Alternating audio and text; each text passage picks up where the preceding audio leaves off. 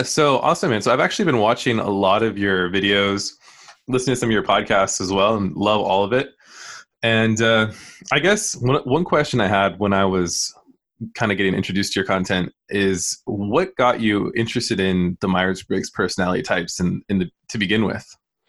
Yeah, that's a good question. It, I mean, it kind of happened in a, I mean, I guess for anyone, it sort of happens accidentally.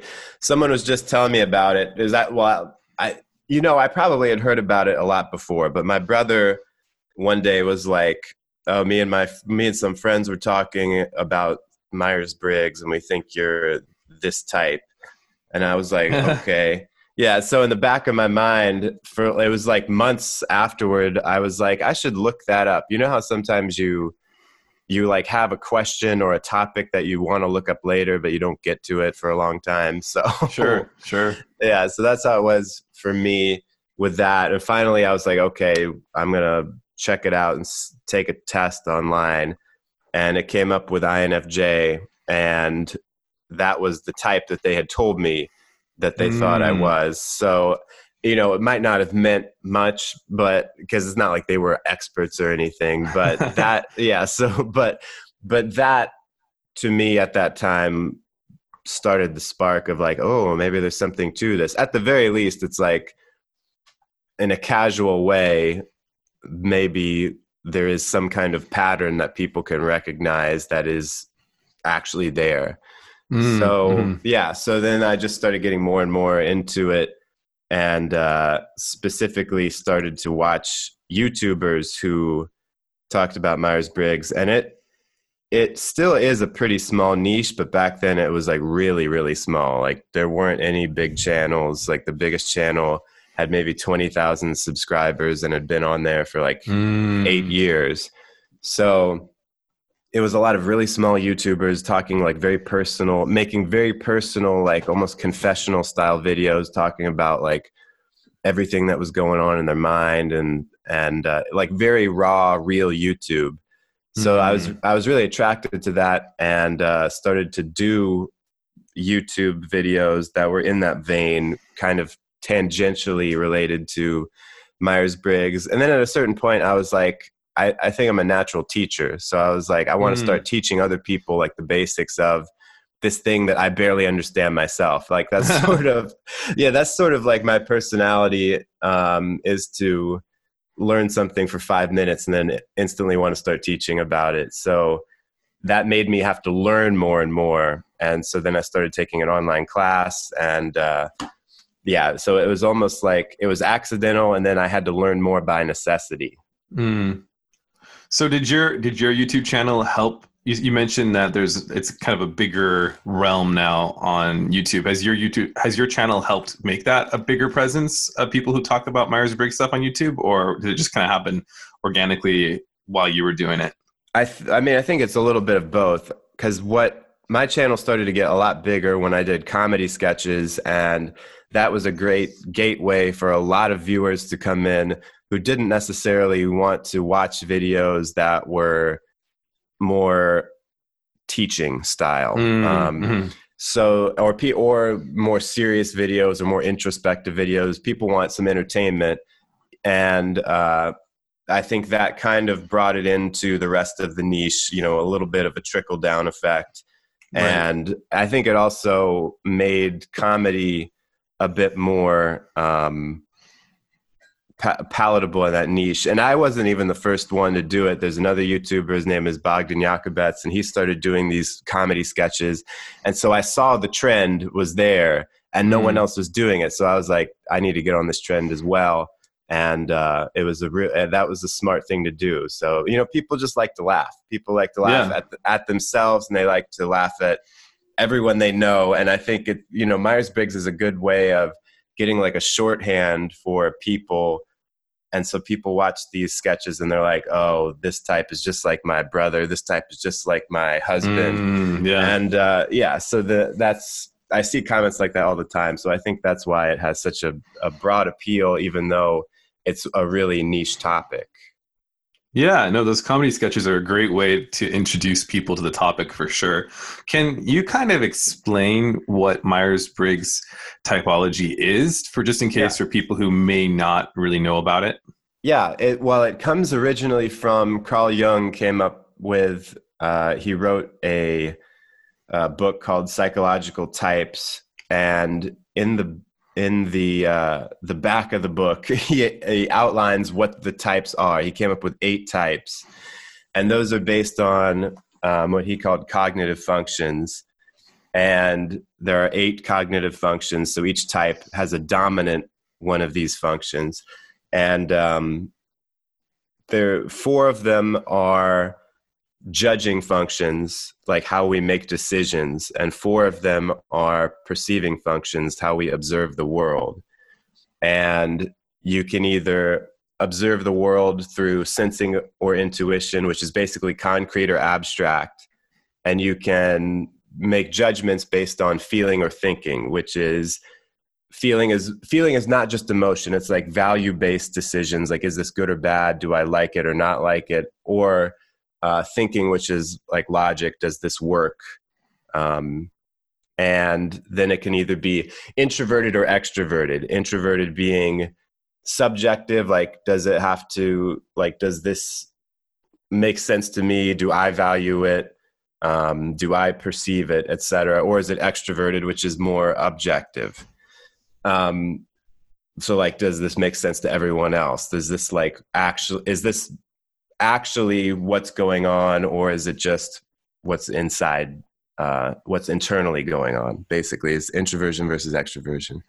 And um, so then myers and briggs came along and they made the types the 16 types. So they they uh, came up with this idea of everyone having well jung had talked about it but they fleshed it out more because it's actually jung's uh, writings are kind of uh, not complete. Like they they start theories, but then don't flesh them out entirely. So Myers and Briggs did that, came up with 16 types. So each of the eight types, there's two of each of those original eight types. Um, so that's how they came up with 16. And so that's what, you know, when you see INFJ or ESTP, those are actually giving you a code to the cognitive functions behind it and you know in a in a shorthand you can see like you know if someone's an nf type that means they perceive the world in an through intuition. Um, that's what the n stands for uh, which would be the abstract. And f is feeling so they make their judgments their decisions through values rather than logic. Hmm. so yeah so that's like that, even though I, as I was saying it, I was like, this might be way too complicated for a one-on-one kind of explanation.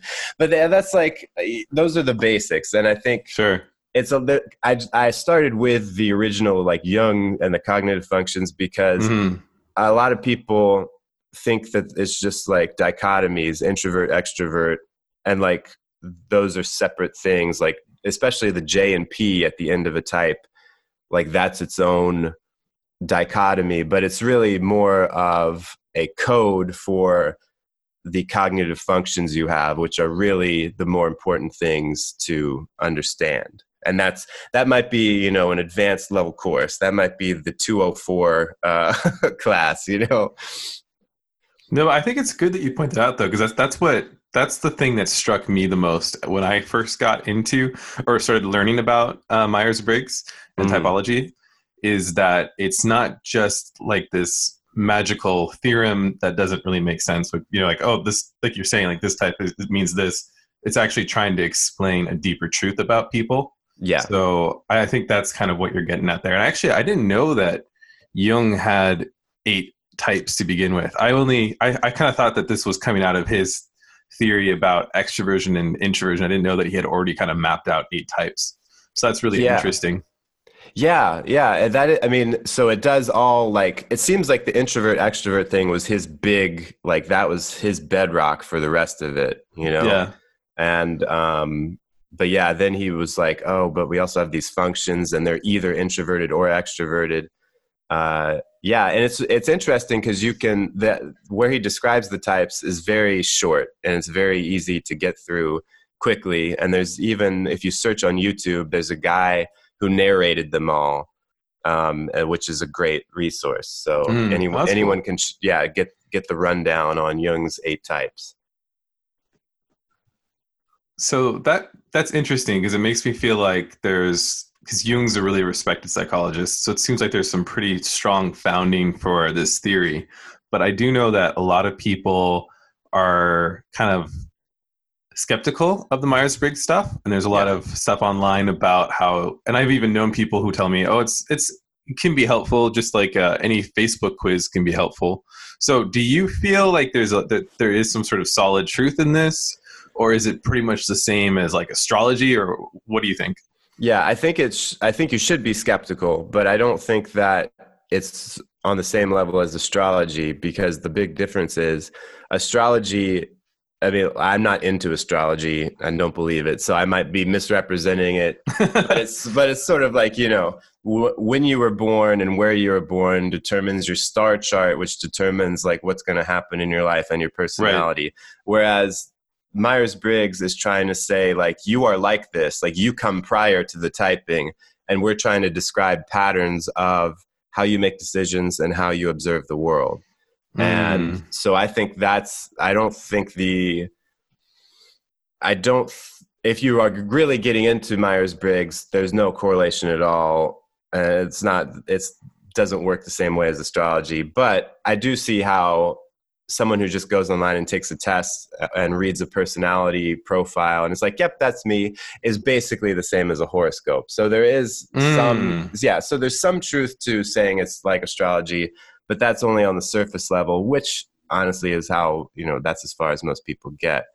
um, yeah, yeah. So I think that there is something to it. And it's interesting with Jung coming up with these like I need to read more of the full context historically because he was mm-hmm. responding to other psychoanalysts like Freud because they were all talking about personality and personality types. Mm-hmm. So he was mm-hmm. coming up with his own uh, theories in order to. I think he was even sort of marrying two other systems in a way.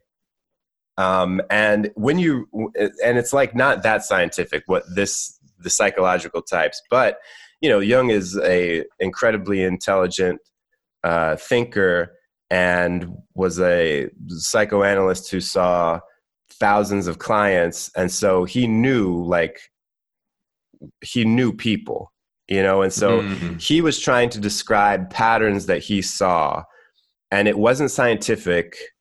But so when you read his descriptions, they're very like uh, up to interpretation and i think that's sort of how he meant for it to be like you you have to kind of learn it for yourself and learn the interpretations very very subjective in a way mm. um, which leaves a lot of people uh, dissatisfied because you would want some kind of objectivity for everyone to be able to say yes this this mm. person is exhibiting these patterns which we can describe as this type but unfortunately we're not we're not really there because if you spend any time at all looking at different people, different, I guess you could call them experts in typology, they all like differ on how they type certain celebrities, for example. Like there are many mm. different websites that have like a celebrity database of different types, and you can find celebrities who are in different places. so like they type them differently in different sites. And a, like a good example um, would be a lot of people typed Stephen Colbert, for instance, as an ENTP. Mm. And then he had an actual Myers Briggs uh, practitioner like type him and got INFP, like a totally different mm. type.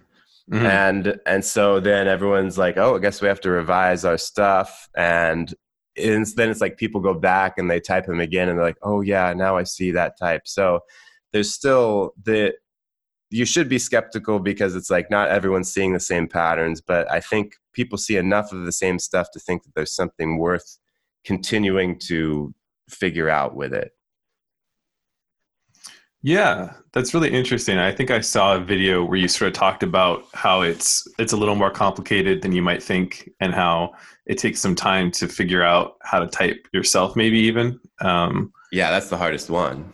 You know? mm, how come? You can't. You can well because you can't see yourself uh, accurately. You know, you mm. you your brain is wired to protect yourself from yourself in a lot of ways. And so you will think a lot of times you operate in the opposite ways that you actually do. Not always. Like sometimes we can see parts of ourselves. But for instance, the dominant function, which is the one that I often use the term autopilot. It's like what we're in mm. all the mm. time. And that's mm. why you mm. don't see it because it's you don't think it's special. It's just like this mm. is what I mm. do all the time. Why would I think that's my type? And a lot of times people are more likely to see their lower functions, like what we would call the inferior one, which is um, the one that you're actually trying to repress all the time. Oh, okay. You might you might see that one the most clearly and say, "Oh, that's actually what I do all the time." you know. Mm-hmm. So uh, yeah, so um,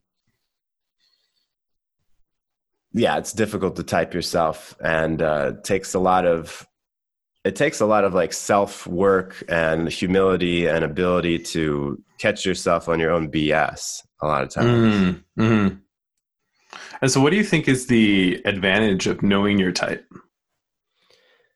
Theoretically, assuming this is this has any validity to it, you know, um, if you know, like the a lot of your biggest problems come from your lower functions. So you have four cognitive functions, two you i mean everyone has thinking feeling intuition and sensing but you're going to prefer one of the judging functions and one of the uh, perceiving functions over the other two and that's what causes the problems is that you're kind of imbalanced you're mm. you're favoring uh, half of your abilities, half of your cognitive functions.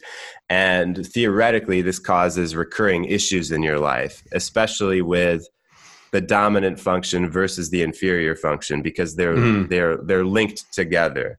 If your dominant function, for example, is extroverted feeling, your inferior function is introverted thinking. So you're always mm. trying to, hmm. to repress your subjective internal logical decision making process because you're in autopilot making decisions that are based on the values of everybody else. Um, mm. So that's like an example, and that would that would manifest itself in kind of a recurring problem of not knowing who you are, not being able to make decisions on your own, and then when you finally do have to make a decision relying on your own internal logic, then you freak out and you like mm. do it in a mm. really awkward way that you know you might like burn down all of your friendships over it like that kind of thing where you just don't know how to use it because in a way you don't feel responsible for using it. You feel like mm-hmm. you should just be able to go on autopilot in your preferred functions all of the time. So when you know your type you can become aware of oh i'm causing these problems in my life and i need to take responsibility for this whole other half of how to judge and perceive the world and, and which is hard to do if if you have gotten your correct type and uh, yeah so it's generally like a good uh, tool for fixing your life like improving yourself and mm. being able to take responsibility for all areas of life and become the kind of person that um, doesn't get dragged down on this like cycle of problems that you cause for yourself and don't even realize it. At the same time, I guess it could also help you figure out what your strengths are, right? In order to go with that and pursue your strengths as opposed to working against your nature. Yeah, that well, and this is an interesting thing because like the original, you know, Myers, the actual Myers Briggs, that's what they preach um, mm, okay. is like start there with your strengths and because myers-briggs is used mostly for um, career stuff nowadays like right. in a lot of hr departments and if you go through the myers-briggs books that are actually published by you know myers and briggs they it's a lot of stuff about career and like what are what are the most common careers for these types and so on. Mm, okay. So that I mean, there is validity to that, to knowing like I'm intuitive, so I'm going to struggle if I try to become like a construction worker, you know, or so, you know, so it's good. It's good to know like maybe I would be better off as a teacher. Maybe that's like Mm. more of a natural thing for me.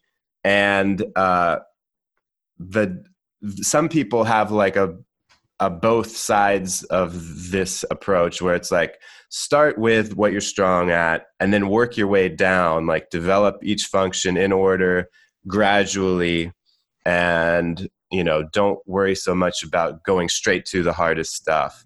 Um, but then you have other people who um, like the the place that i've learned typology from it, they're all about like going straight down to the the toughest stuff to deal with just so that you don't uh, unconsciously just stay addicted to your strengths you know Mm. so so i don't think there's anything wrong with knowing your strengths and then playing to that because it can get you a long way in life but you have to also at the same time be working on the weaknesses or else you might you know accidentally get yourself into a bind one day where it all comes crashing down Hmm. That sounds really intense. It sounds like you went to like the the dojo of Myers Briggs or something. Yeah, well, you know, it, it's interesting because technically Myers Briggs is like the trademarked Myers Briggs is the very straightforward like career stuff. Mm, okay. And yeah, so and they're the you can get trained officially by the Myers Briggs company to administer these tests, and the, you know they're kind of like aimed more at those uh, HR kind Mm. of situations. And then you have a lot of people on the internet like me who teach this kind of Jungian typology using a lot of the terms, and it's basically Myers Briggs, but it's not like Okay. traditional mainstream Myers Briggs. But it's just Interesting.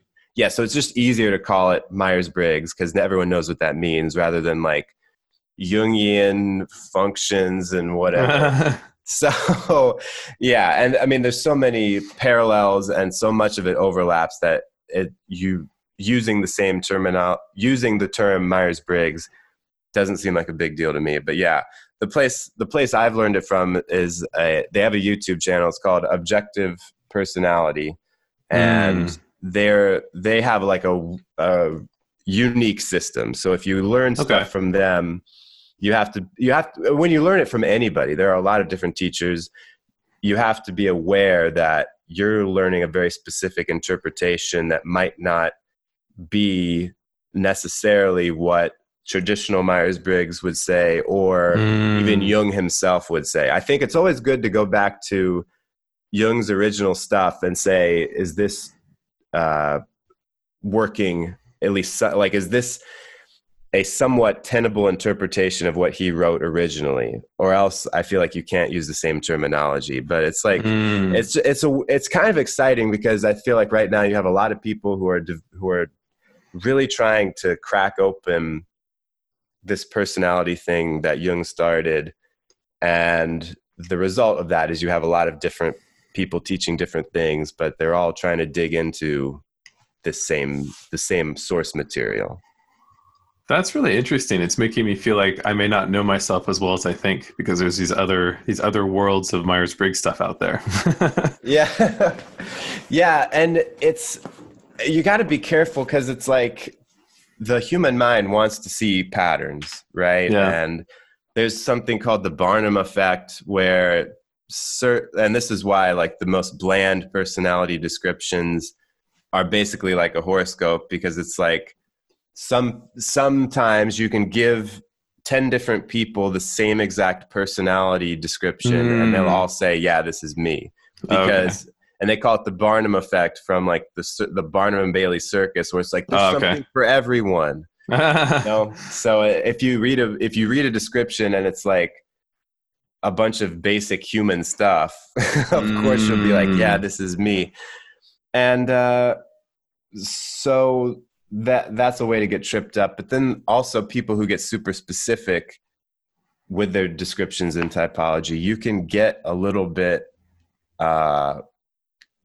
you can still get tripped up and be like, oh, yeah, that is something that I do. Like, that is how I act, when maybe it really isn't. So that's why you've got to be able to Mm. think for yourself and ask yourself, is what this person's teaching to me, does it, does it make sense? Because it's a, it's like so much abstract stuff. like, Yeah. you've yeah you've really got to be discerning and uh i think skepticism is always good like even though this is my my main jam and it's what i talk about all the time i'm still very skeptical and have to ask myself like is what this person is saying true at all when they're teaching Mm. about this like or are are they just seeing what they want to see have they just convinced themselves that something is there. And i mean it's telling that science hasn't you know the scientific community hasn't really touched it Mm. you know? But uh it's also because there it's it's so much there's so much interpretation. I mean even in psychology like actual psychology there's a lot of interpretation when you're trying to diagnose someone with like depression or something but Mm, mm. but typology takes it to a whole nother level of interpretation where you're like having to listen very closely and f- to what people are saying and like what is what do they actually mean when they're saying it and are they telling me the truth or are they telling me what they want to present themselves as so that's why it's not really scientific because it's it's just so much interpretation that it's it's really Mm. difficult it would take a lot of work f- to get a group of people to all interpret a person the same way in these terms of typology Mm. and that's just That's really happened yet. yeah Yeah, so it sounds like where maybe where some of the skepticism comes from, and I don't want to oversimplify it, but it kind of it sounds like it's, if you go on, like you mentioned earlier, if you go online, you Google a Myers Briggs personality test, and then you find your result, and then you say, "Oh yeah, that's exactly like me," and then that's kind of where you stop. That's Yeah. not really that's not really getting into the meat of it. Whereas maybe understanding these the way the these functions work and interact maybe that's more where where the magic happens Oh yeah, definitely. Because well, here's the other thing: is that if you just Google Myers Briggs test, the first one that usually comes up, or one of the top five, is 16personalities.com, which Mm. is actually a Big Five test, which is scientific, but it's not the same stuff. So, Mm. but they've just taken all the Myers Briggs, uh, you know, uh, terminology and the the four letters uh, of the types and correlated it to Big Five stuff. And what's the big five stuff All right, so a lot of times it's used. Uh, the the acronym OCEAN is used. So Mm. there's and and that's on a scale. Uh, each of these things is on a scale. So that's openness to experience, which is sort of like create creativity and intellect. There's conscientiousness, which is like orderliness, industriousness, extroversion, which is self-explanatory, um, agreeableness, and neuroticism. So okay so this is the stuff that peterson's always talking about Right, exactly. On understandmyself.com, he has the uh, yeah he has his test, and yeah, he talks about it all the time. And it's the only scientific personality measurement. okay And it was funny because when you first learn about the Big Five, you're like, uh, "This is boring. Like this is obvious, stupid stuff," you know. like, but and uh, if you listen to like Jordan Peterson talk about the Big Five, he says that he had that reaction too when he was first Really? learning about it. Yeah, and he said he like resisted it for a long time uh, because it didn't seem to say much, but Mm. but then over time you start to realize that um, these these scores on the test may not for an individual be extremely predictive but when you look at like the scale of all of society Mm. it's very predictive like statistically if you have certain scores you're more likely to you know be a criminal or um, be an entrepreneur or you know xyz so and that's what i think is lacking in myers-briggs in a lot of ways that the big five has shown and why it's considered useful scientifically is that it's difficult for Myers Briggs to say if you are this type, your life is sort of going to go this way. Right. Um, yeah, or if it's like the they. I mean, they sort of do it with when they look at careers and they say, oh, all the you know priests seem to cluster as INFJs or whatever. So Mm. um, they're like, so this, but it, Big Five is much more useful in that sense. And uh, another, you know, an, an interesting YouTube channel with a psychologist who talks about the Big Five a lot is Dr. Todd Grande.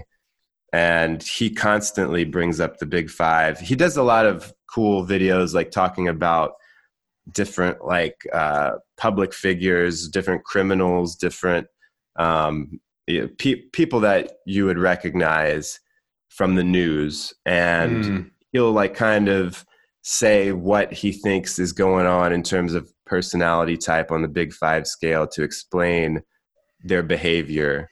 Um, and it, once you get get into it that way, it becomes really interesting, and you see the validity of it. And uh, I Mm. think, I think for people who are into Myers Briggs, they should also get into Big Five and like learn to respect it because I think a lot of people in Myers Briggs kind of poo poo Big Five because it's not as it's not as mystical, you Oh, know. okay. Interesting. Yeah, It's yeah, but th- cold hard facts or something. yeah, and it's um, I mean, and it is it doesn't have any uh glitter to it. you know, it's Mm. It doesn't seem instantly as fun. You know. Yeah, that's really interesting. I, I'm gonna have to learn more about that because I never knew anything about the Big Five until I started listening to some of Peterson's talks at the gym, and he Yeah. mentions a, a lot about it. And so I'm glad that you you kind of directed me towards that because I actually didn't know that that's where I didn't really understand where that was coming from. So that's really interesting. Yeah, yeah. You know, it's it's what's interesting is his like if you look at his lectures online, they talk about or the, of his lectures like personality. So Uh-huh. that's like the topic. So a lot of it does have to do with Big Five. Interestingly, even though Peterson is a big Carl Jung guy, he talks about him like all the time. He never talks about psychological types, and Yeah. you know, and he's talked about how Myers Briggs isn't you know valid, and that's like a Mm. that's a glaring omission to me that he never talks about psychological types. But but Interesting. yeah. Um, I'd be interested to uh, ask him that if I ever meet him one day. But We'll have to have him on the next podcast. Talk to him about it. yeah, exactly, exactly. so, did you study psychology in school, or is this just something that you picked up and got interested in? No, it's just something I got interested in. I took a single psychology class in Okay. college, but it was like psychology of the brain. So it was a lot of stuff like if you get brain damage, like in this specific part, what is this effect? Mm. Yeah, so actually, I studied theater when I was in in college. okay.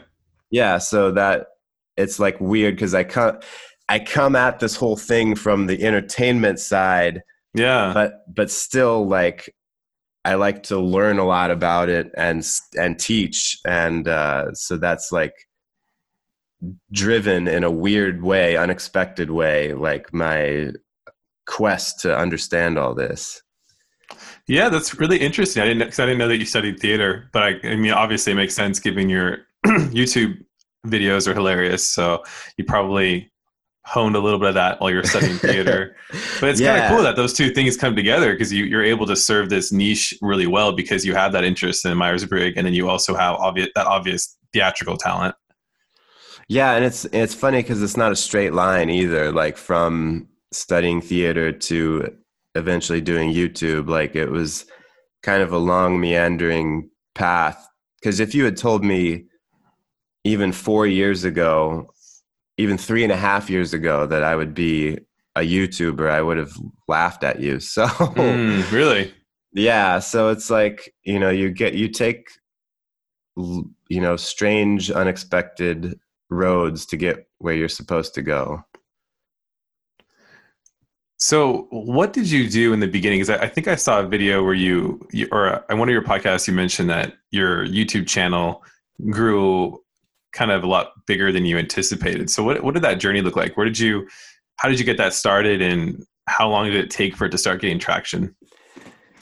Yeah. So when I started just posting the more introspective, like, let me just talk about how I'm feeling today kind of videos. Uh-huh. Uh, that, you know, I, I, I was fairly regular with it, like once a week, sometimes once every two weeks. But at the beginning, I didn't, the channel is still very small. I forget exactly how many subscribers I have. maybe 50, maybe 100 in the first three months, which is actually pretty good for someone starting from zero. And right. then I started dating someone and uh, basically forgot about YouTube because it's really happens. yeah, yeah. Uh, I feel like that's something all all guys can relate to in a way. Um, you, it's also easy to walk away from something when you're not like madly successful. You know, right? Oh yeah and it was just a hobby like you don't make money off of it when your channel's that small and um, i was basically off of youtube for nine months like the whole duration of that relationship wow yeah and then as it was ending i got back to like i gotta talk about my feelings on youtube again and what i had noticed though like the whole time i was away from youtube i would check in periodically and i'm like I'm still gaining subscribers. Like I think I gained 50 in the nine months that I was off YouTube. Mm. And I'm like, mm-hmm. even though that's like nothing, I still f- was like, huh, people care enough. Like people are seeing my stuff, even though I'm not producing new stuff and are still subscribing. So maybe there's something here. And when I came back to YouTube, I that was when I started to make the shift to I want to see if I can make this successful. And I think the way to do that is to teach, like because you know to, mm-hmm. to it's you can't be successful on YouTube starting from scratch and just talking about your day or doing daily vlogging or whatever. Like you've got yeah. to you've got to offer something of value to the audience. And even like if you look at uh, did you ever watch Casey Neistat when he was doing his daily vlog a few years ago? No, I know I know you're talking about though. I've never yeah. I didn't watch those. Yeah, uh, like he I think his his popularity made a whole generation of YouTubers think that they could just go and film about film their day or talk about their day and get people to watch. But the thing of va- and the thing of value that Casey Neistat offered is that he was already like an excellent filmmaker and right. he was offering like top notch entertainment for YouTube. Yeah. And most people can't do that. right. Oh yeah. Most, yeah. So you have to figure out something else. Like what can I teach people? Um, how like what can I do that's actually entertaining for people? Um, so you have to like realistically set your sights on that, the value you can offer. So that's what I started to do. And that's when my channel started to, you know, quote unquote blow up for what it had been doing. So I went from like 200 subscribers to uh, a thousand pretty quickly. And then it just kept adding about, I don't know, 3,000, one between two and 3,000 a month after that. So it was like pretty steady growth and uh, but I still felt like I was flatlining. And then about a year after that was when I started to do the comedy videos, and I was at about 50, 40 or fifty thousand when I started that, and it became a precipitous growth, you know, mm, exponential mm-hmm. growth where I was getting 15, 20, 25,000 new subscribers a month. So, um, and that's i think as a youtuber you just have to be constantly thinking about how do i how do i get more eyes on this? Like how do i get more people interested? How what are the trends that i can follow? Mm. what is you know what is going to work? And a lot of it is luck because you don't always know. And even if you do know a lot of it's luck because the algorithm has to smile on you and uh, start showing your stuff around. So, uh, and at every step of the way, it's taken me by surprise that it's been successful. So, um, I'm just, you know, grateful for it and keep keeping on doing it. And I'm like, I continually am trying to think about what's the next thing I can do because I, I I'm surprised that doing 16 personalities sketches has been as popular as it has been for almost Yeah. a year now. And I can't imagine it'll last forever. So now, now I need to figure out, you know, what's next? Where do I go? And uh, that's just what being a YouTuber is like. You've got to ride the waves. So, wow, yeah. that's really cool, man. Yeah. Uh, it's, you know, it's something. What, what is, what is it that, that you do in your day to day? Oh, so I'm a I'm a content creator uh, professionally. So yeah, so I work in I work in San Francisco, and I just work basically work with uh, tech companies and help them grow their business and stuff. But yeah, I'm not a I'm not a YouTuber, nor do I see myself being a YouTuber anytime soon. But I know that there's a lot of people. I just I, I find like the dealing with the video to be really complicated, so I kind of try to stay away from it. But you know, n- you never know. Someday. Right now, I'm uh, growing my own personal brand, basically, which is what this podcast is a part of. So Yeah. and we have we have a couple other people involved with the podcast. Sometimes I'll have a couple co-hosts on and we'll interview people together. But that's kind of what this project's about. Yeah. Well, in gen- and in general, you're dealing with the same stuff as like, how do I get attention? Like, how do I get Yeah. eyes on this? How do, you know, what is it that's, and a lot of it's boring stuff like search terms, you know? So yeah, it's, it it can be so, I don't know if you have this equivalent, but in YouTube, it can be really frustrating because content doesn't matter as much as a good thumbnail and title. So Mm. you have to just be you have to get people to want to click. yeah, exactly. But it seems like you do a pretty good job of that. Like I haven't noticed any of your your thumbnail and titles being super clickbaity. Yeah, I try not to uh, go too far into that because I think it's weird because depending on your audience, they can also be too smart for it, and they'll be they can Mm. tell you're clickbaiting them.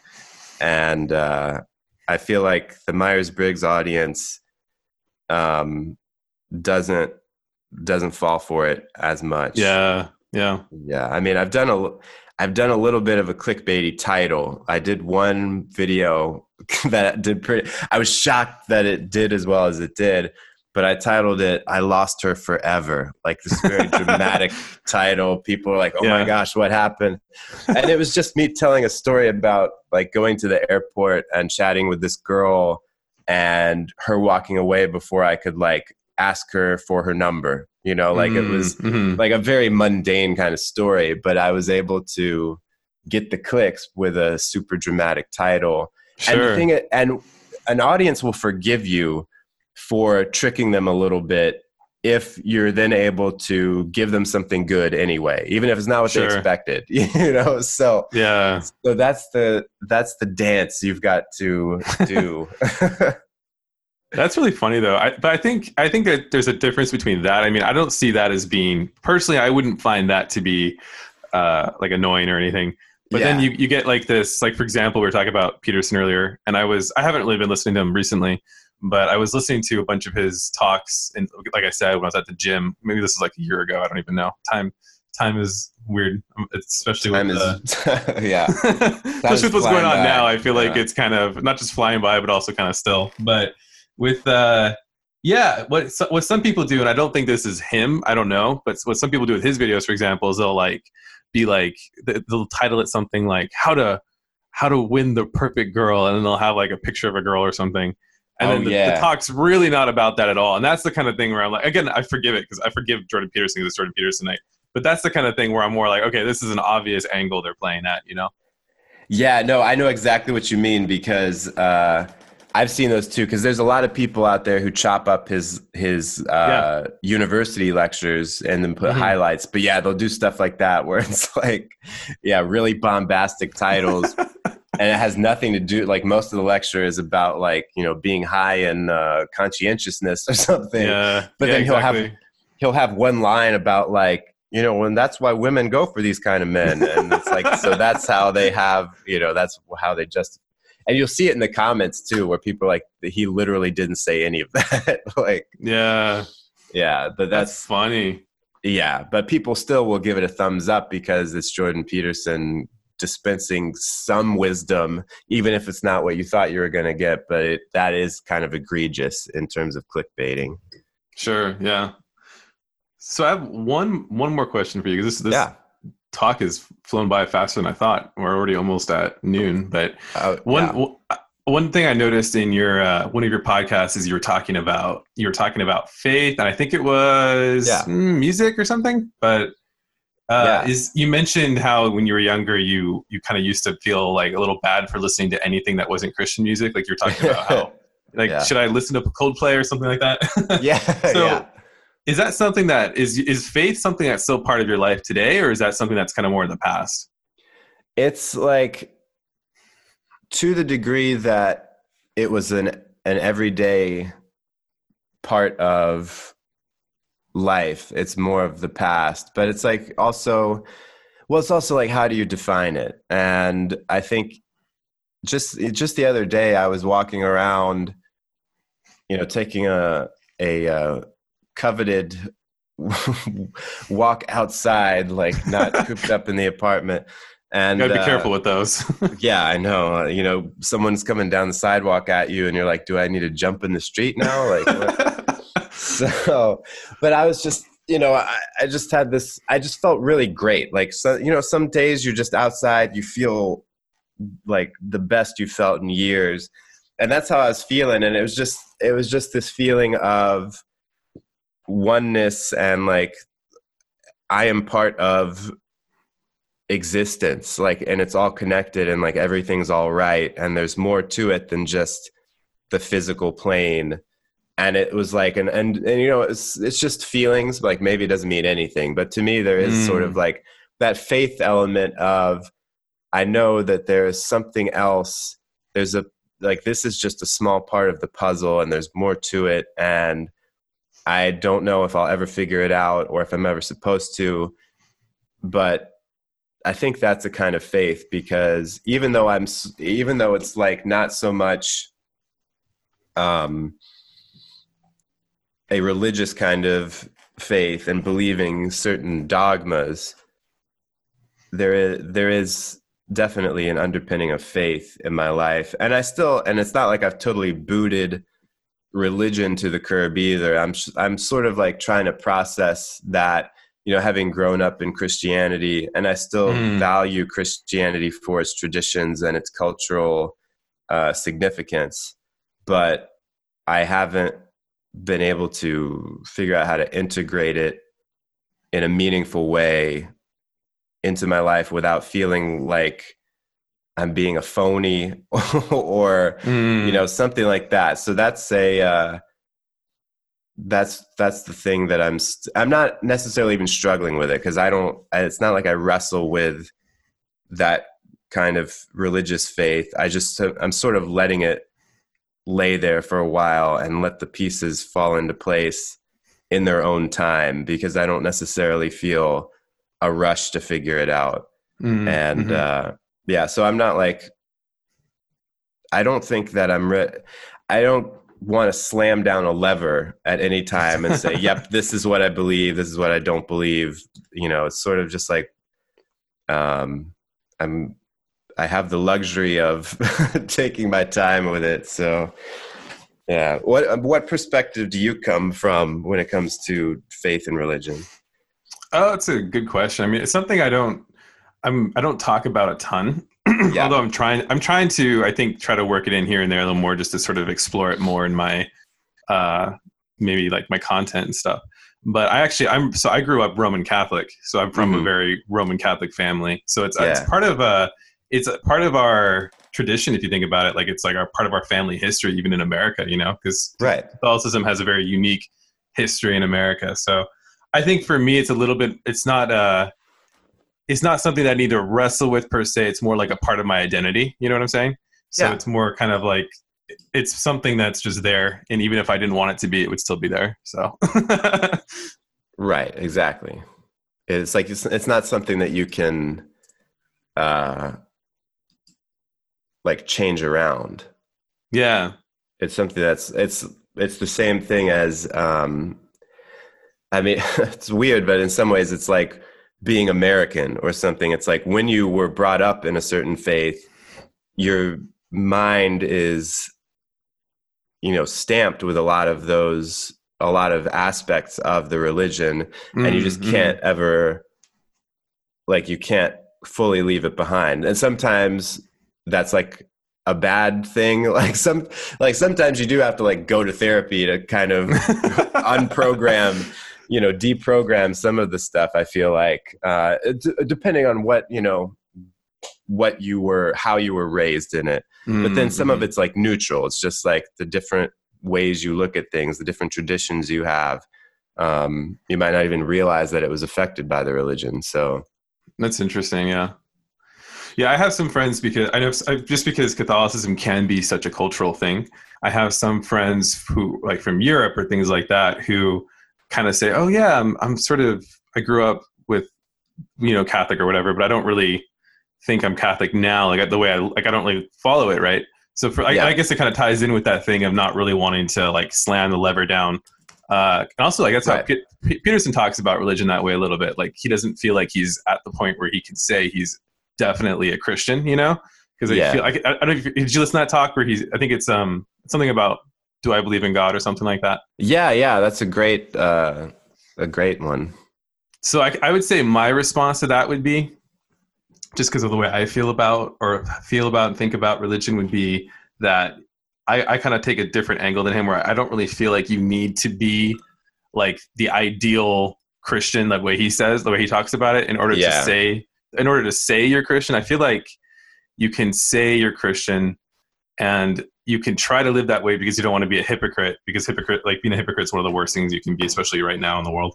But yeah. you don't you can but basically if you but then the like he says, if you say you're something, then you do kind of have to follow through with that. So I think that does look different for different people. But I think that's something I try to do where it's like, if I want to say that I'm this thing, then I should follow through with that to like the best of my ability. So I, I guess, but you know, it's hard to do. It's kind of like what Gandhi said. If he, if he ever knew some, if he ever knew a Christian who acted like a Christian, he he would be Christian. You know. So. right. Yeah. Exactly. Um, and even just like the more basic question of do you believe in god it like can be very trite and mm. and pe- people will say oh yeah i believe in god but it's like does that mean anything to you or does like what does that even what does that even mean and, uh i think and it's also like a really imprecise question because i could say like if I were to say yes, I believe in God, that would mean like different things to a bunch of different people. Oh yeah, totally. And they might, and none of them might actually think what I think when I say yes, I believe in God. You know, so yeah. That's really interesting, man. So where can where can my audience find you online? Well, if you go to YouTube and you type in Frank James or just type in 16 personalities, my face will be all over the place. uh, and you can also follow me on Instagram. My handle is at your boy FJ.